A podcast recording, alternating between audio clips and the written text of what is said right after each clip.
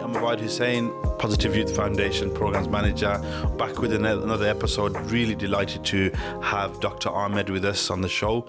Uh, Dr. Ahmed is from the Meridian Practice. Dr. Ahmed, thank you for joining us. My pleasure. Um, we've been really, really looking forward to this episode for, for a long time, and we were planning this uh, podcast uh, audio cast series. Uh, one of the people that we wanted to speak to immediately was was yourself, based on your experience and the work that you've been doing. So I wanted to ask you, like Coventry plays a, like a really unique part in uh, hosting and supporting uh, refugee and asylum seeking families, young people, etc. Uh, what's your take on how Coventry is supporting refugees and asylum seekers? Okay. Uh, I work as uh, you introduced me as a GP lead at Meridian Practice, which is uh, practice for asylum seekers and refugees only. Um, I've been working there for last ten years, and um, the concept of um, specialist practice for asylum seekers and refugees started um, nearly 22 years ago, uh, and uh, I was lucky to join the practice, and I didn't have um, much experience in this field before I joined, but over a decade, I've got gathered lots of experience, and uh, I'm the leading doctor there. We we have a wonderful team working at Meridian Practice. Uh, managers, our, our manager is Najib Weiss, and he keeps the team together. And uh, there is wonderful admin and reception staff. I'm mentioning this because without their contribution, uh, running a service like this is really, really difficult.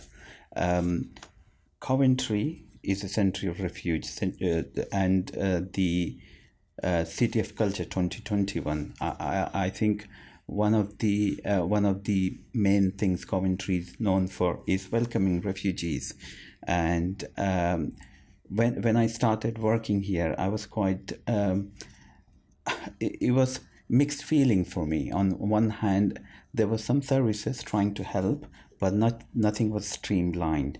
But I've seen the progress and the wonderful work, not only from the primary care, secondary care side, but other voluntary organizations coming on board, refugee center expanding, and and so that now Coventry receives uh, more refugees uh, than anywhere else except London. So we are the second dispersal, second biggest dispersal site um, you're aware, the Positive Youth Foundation, we work with um, young people, specifically from the age of 8 to 25. And we're doing a piece of work at the moment uh, looking at early intervention, acute levels mental health in newly arrived young people between the ages of 8 to 13. Now, the Meridian practice is the first point of contact for asylum seekers and refugees once they've come into Coventry. We've done a bit of research and found pre arrivals, if they're coming through a resettlement scheme, then there is an assessment provided and done by IOM uh, in, in the second country or potentially even the first country that they come from. Now, Meridian Practice being the first point of contact in Coventry, what what do you see um, in terms of challenges when it comes to mental health? I know you you you probably will speak about it later on more about uh, assessing the family as a whole, but generally when we're speaking about the children, do you, do you see and witness trauma or challenges uh, from your experience and your expertise? So we would have a person or a family registering with us. We didn't have any background information and only after speaking to them we would find out that what they've gone through. So you'd have no background information no, on the family at all? No not wow. at all.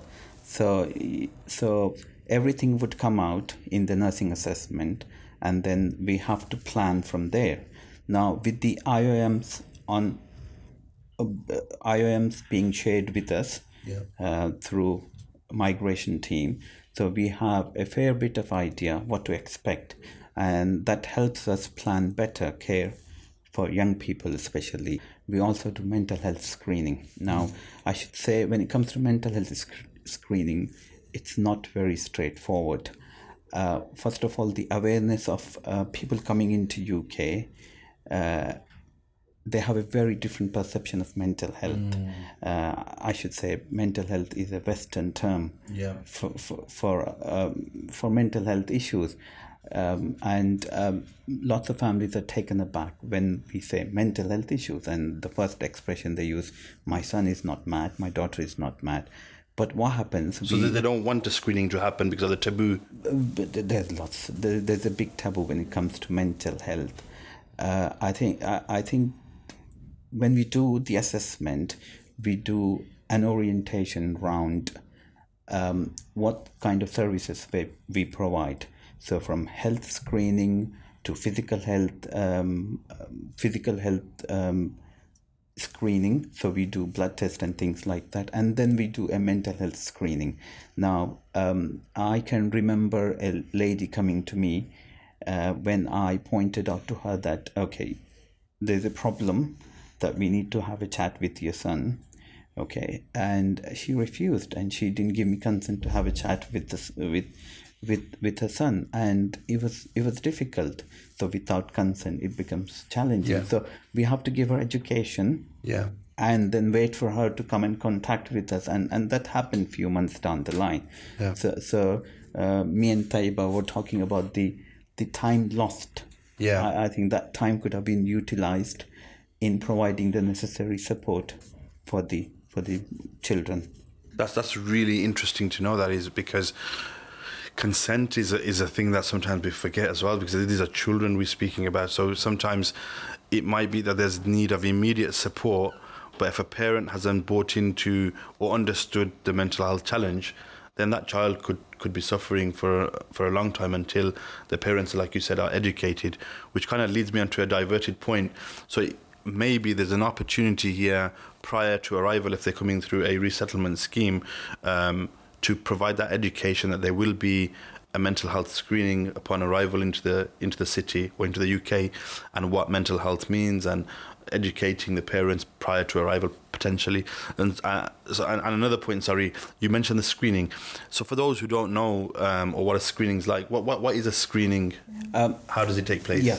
So so the after so as as i said we plan when the families arrive before the families arrive i go through their medical documentation and then i book an appointment with a nurse. Uh, it's a chance for the patients parents and young people to express themselves as well as the nurses go through their background uh, from for example for children from birth history immunization and their um, what they've witnessed, what they've lost. Wow, you go yeah. through those details. Yeah, uh, it's a very lengthy appointment. It it is an hour appointment for each person. Wow, and the nurses are very efficient uh, in documenting. Um, the challenges the young person goes through and then once they identify that there is more to it that needs exploring they book an appointment with a doctor and uh, when the doctor talks to them about their health issues it's not a chat, chat around just the physical health issues but it's uh, overall screening for mental health. So we need to look for uh, mental health uh, pointers to the mental health disorders. And and those conversations that you're having the hour long conversations it, say for example you have consent is that with the child alone or is that with an adult present as well? Okay these days there is a lot of focus on recording the child's voice. Yeah. So we always get the children involved in our conversation.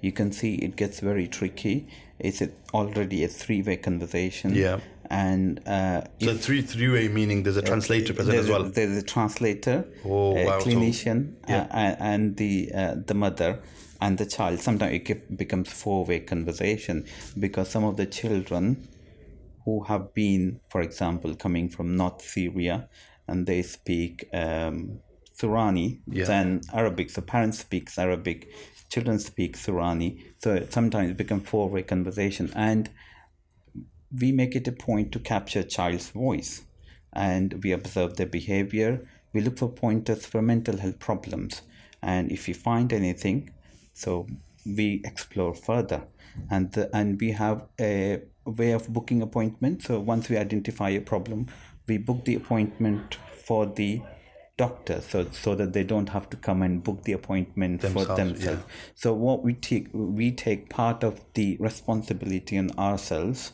So but in the end, we wanted parents to be empowered so that they can book the appointment. But initially, it's too much to expect. So now we also, over the last five years, receive information and data around medical, uh, some medical history. Um, a lot of the times we've come across young people in has been in young person has been in camp for 65 months, has been in camp for 85 months, has been in camp for 24 months. Now, obviously, we're not qualified clinician or doctors, but what we take from that is someone that's potentially been in a camp for 65 months has or is going to be suffering some some sort of trauma. So we prepare ourselves in terms of our activities to ensure we provide a really comfortable environment for them when they come into our our sessions.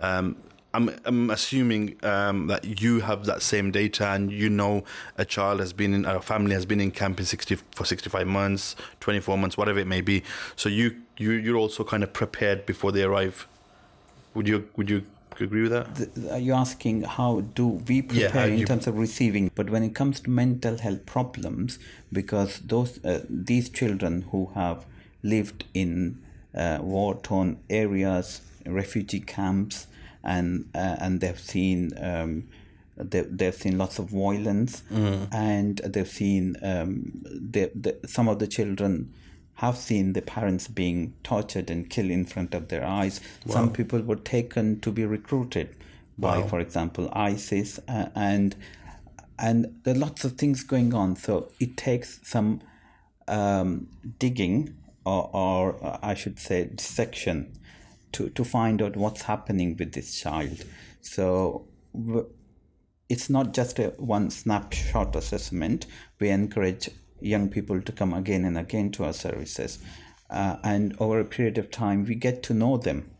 Uh, and in order for a child to express their feelings, they have to trust us. And trust is something very difficult for them to to make because yep. of their experiences.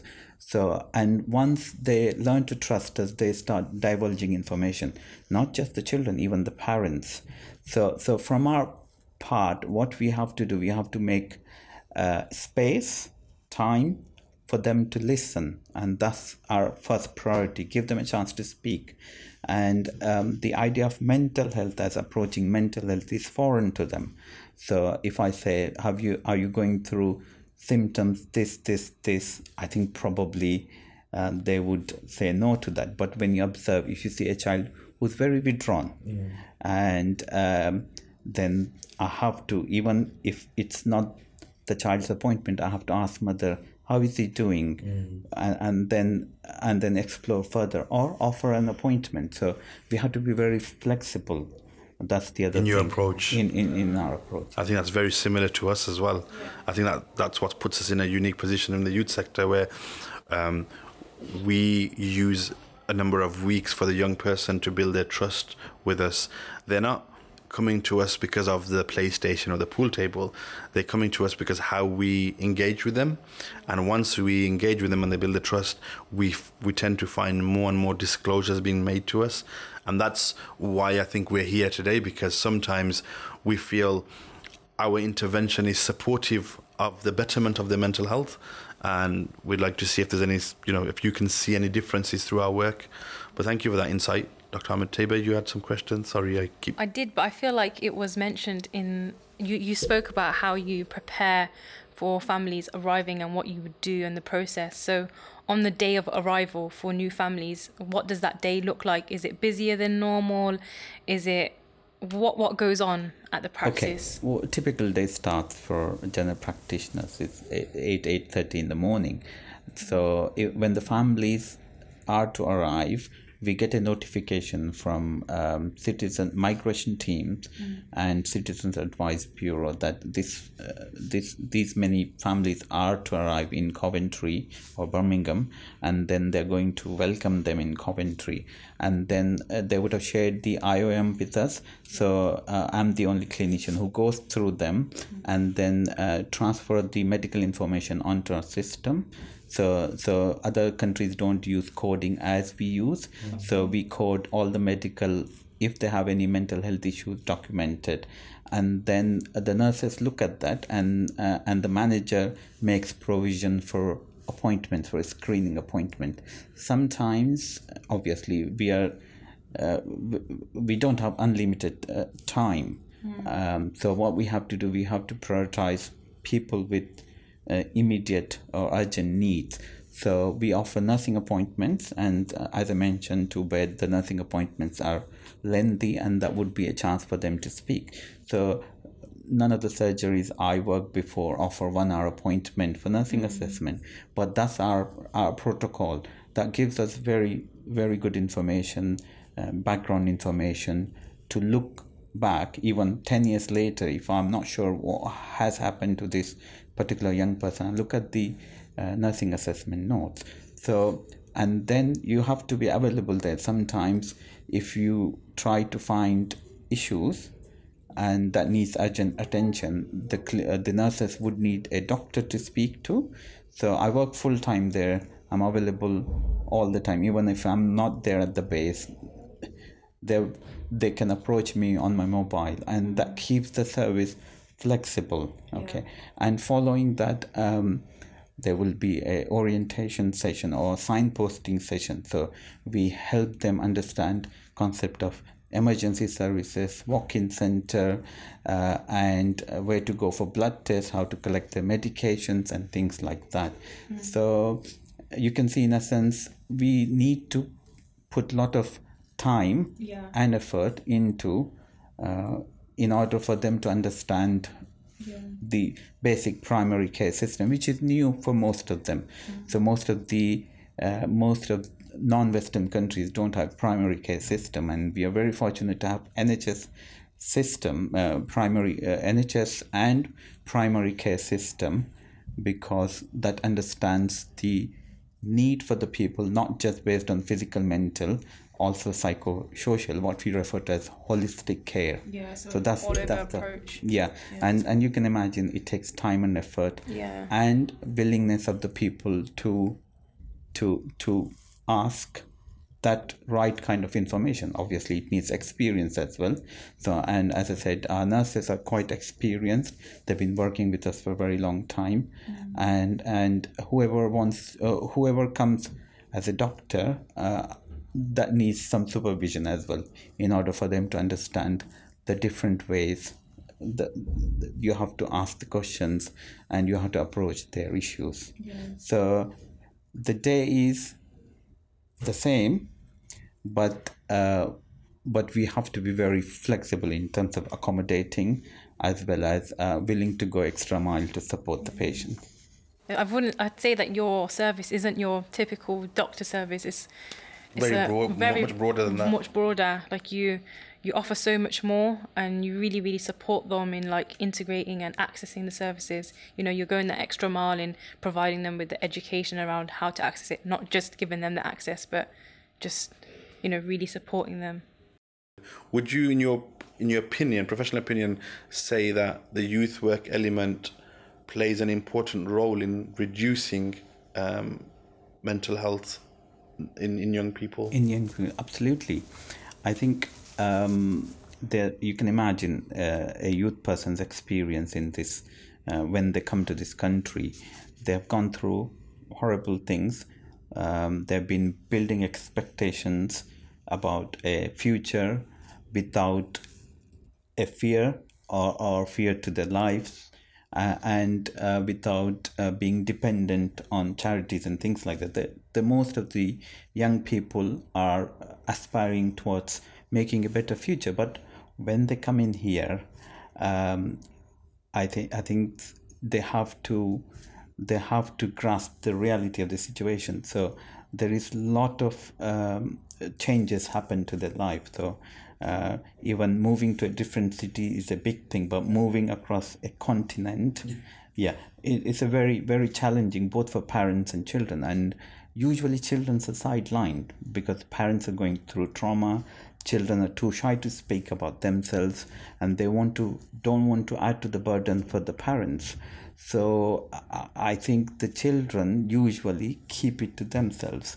Now as you mentioned that you're not a babysitting service but you want engagement in your service in order to explore further. I, I think that is that is true when it comes to providing mental health service. You need to have a, a trust, rapport, as well as um, for the children to be able to talk to us.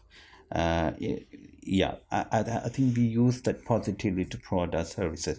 Sorry, can you repeat the last bit of your question? Yeah, the last bit was so youth services.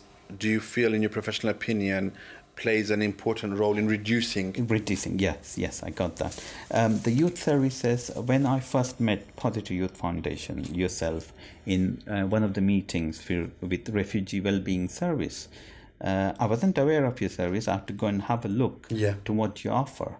Uh, and uh, I came to know the great work you do you. around uh, young people.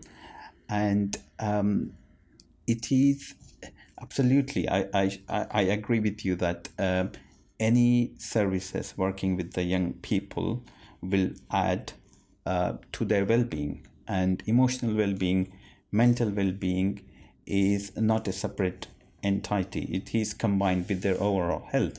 If you if they get support for schooling uh, english language learning befriending games dramas uh, no, these are all active these activities encourage them to make a positive bond with other peer groups as well as po- positive bond with the uh, with the youth workers and then in the end obviously it it it is in other way is you're you're making positive new memories for them yeah. For them to forget the negative impacts they had in life so it's a kind of therapy you're doing but without naming it a therapy yeah yeah, Yeah. so, so absolutely uh, i uh, i appreciate the work you put in No, thank you. The reason I asked the question is we strongly feel that it is a bit of a therapeutic service, Yeah. and we're trying to uh, get that awareness raised to the other sectors, like the healthcare sectors, that when working with refugees and asylum seekers, youth work is and can be seen as a therapeutic service as well or intervention. Um, so thank you for acknowledging that. Um, Taiba, did you have other questions? No, I just wanted to add to that. Um, like, you can't expect young people to settle and, and progress when there's these barriers that are stopping them from doing that. And you also mentioned that these triggers that happen, they don't happen as soon as they get here. They kind of take time to come about. And if they don't have these like systems in place to support them, then it stops them from settling and progressing like through the years, over the years, working with newly arrived young people, we've kind of um, seen a pattern in their behavior or in, in their mental health and well-being. So um, when they first arrive here, you know, everything's fresh. Like you said, they're looking forward to this brighter and better future. That's their main focus, learning the language, making friends, settling in. So it takes maybe a year or so for them to start learning the language, um, starting school or college, making friends.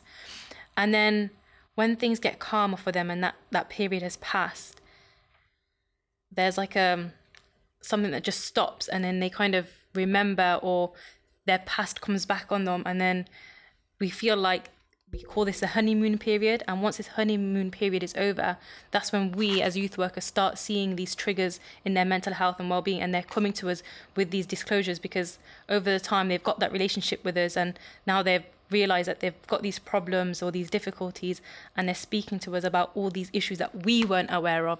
Because us being youth workers we don't pry into their uh, past we just see them as young people.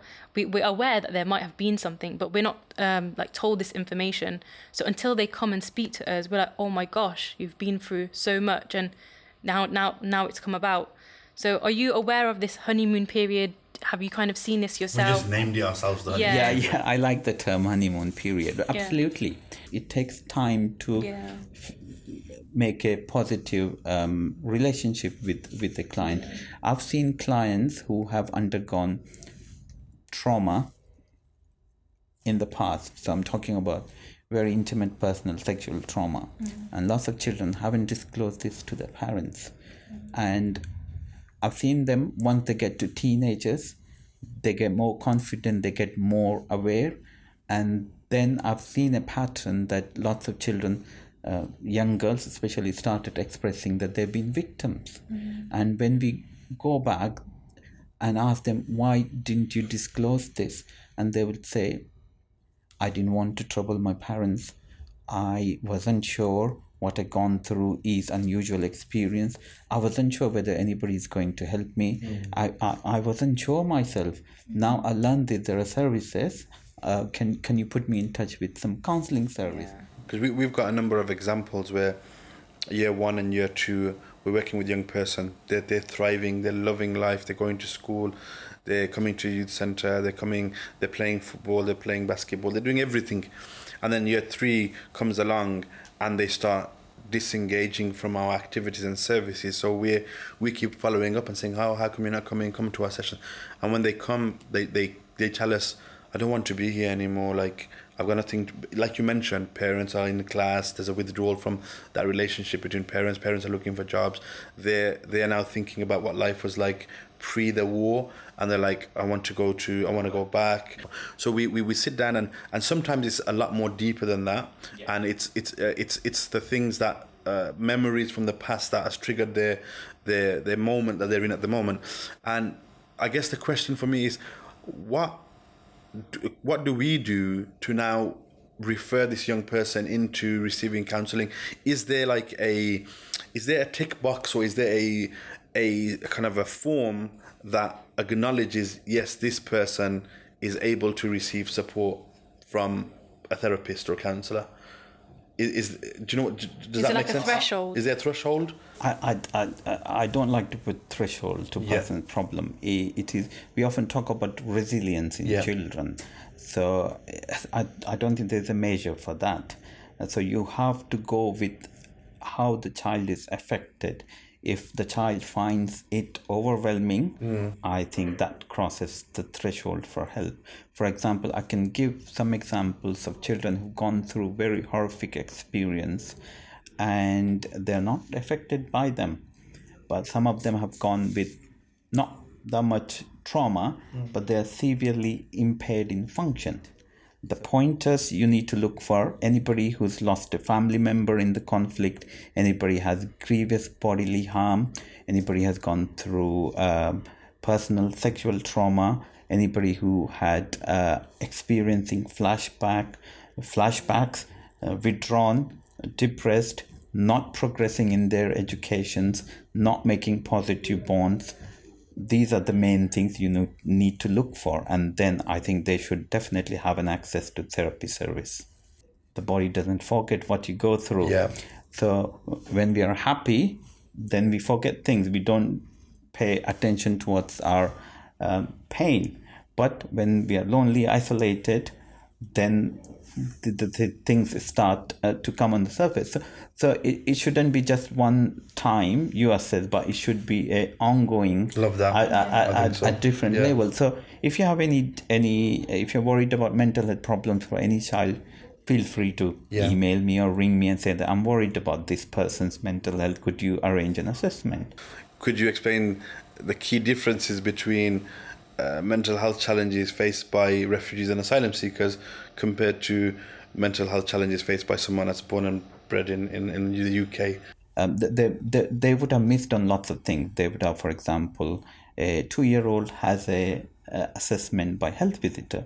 So when the refugee child at that time would have been in the refugee camp. He wouldn't have any assessment. Yeah. So the health visitor would have picked up language difficulties, yes. has arranged speech and language therapy, or wow. a yeah. or a, a nursing uh, sorry or a school nurse would have arranged uh, a child who's going through tantrums. Yes. Some counseling at school. Yes. They would have missed that. So indigenous population have got systems in place but for refugee children, the access is difficult because of various barriers. For yeah. example, parents don't speak English. Parents are not about the mental health, uh, not aware of mental health issues. Parents have different belief system, so they don't believe that the mental health problem exists. They believe that this is to do with some extra force. This idea is not sort of uh, known to them. And Meridian practice is the only practice who take care of refugees and asylum seekers. I think they should be training, ongoing training to the local Other GPs, practitioners. GPs to be able to cater Yes. these children. There are uh, the public health in here Yeah. is led by Dr. Nadia English, and she's very keen on uh, putting together uh, training programs around refugee health. But as I said, we need to. These are just. I think we're still on survival mode. Yeah. We need to have a contingency sort of. We need to have systems in place so that uh, people don't fall through the cracks and they're picked up, even if they go to register in a mainstream GP service. I could ask you so many more questions, but we're running out of time. and don't want to keep much of your time as well. Um, thank you very much for for for attending and, and answering our questions, and for everyone else that's listening and watching. Um, you know, you can look up the Meridian practice um, on Google. I'm doing some amazing work, and we just hope uh, the work continues, and I'm sure it will as we see more and more newly arrived families, refugees, asylum seekers coming into Coventry with everything that's going on in the world. Thank you for watching.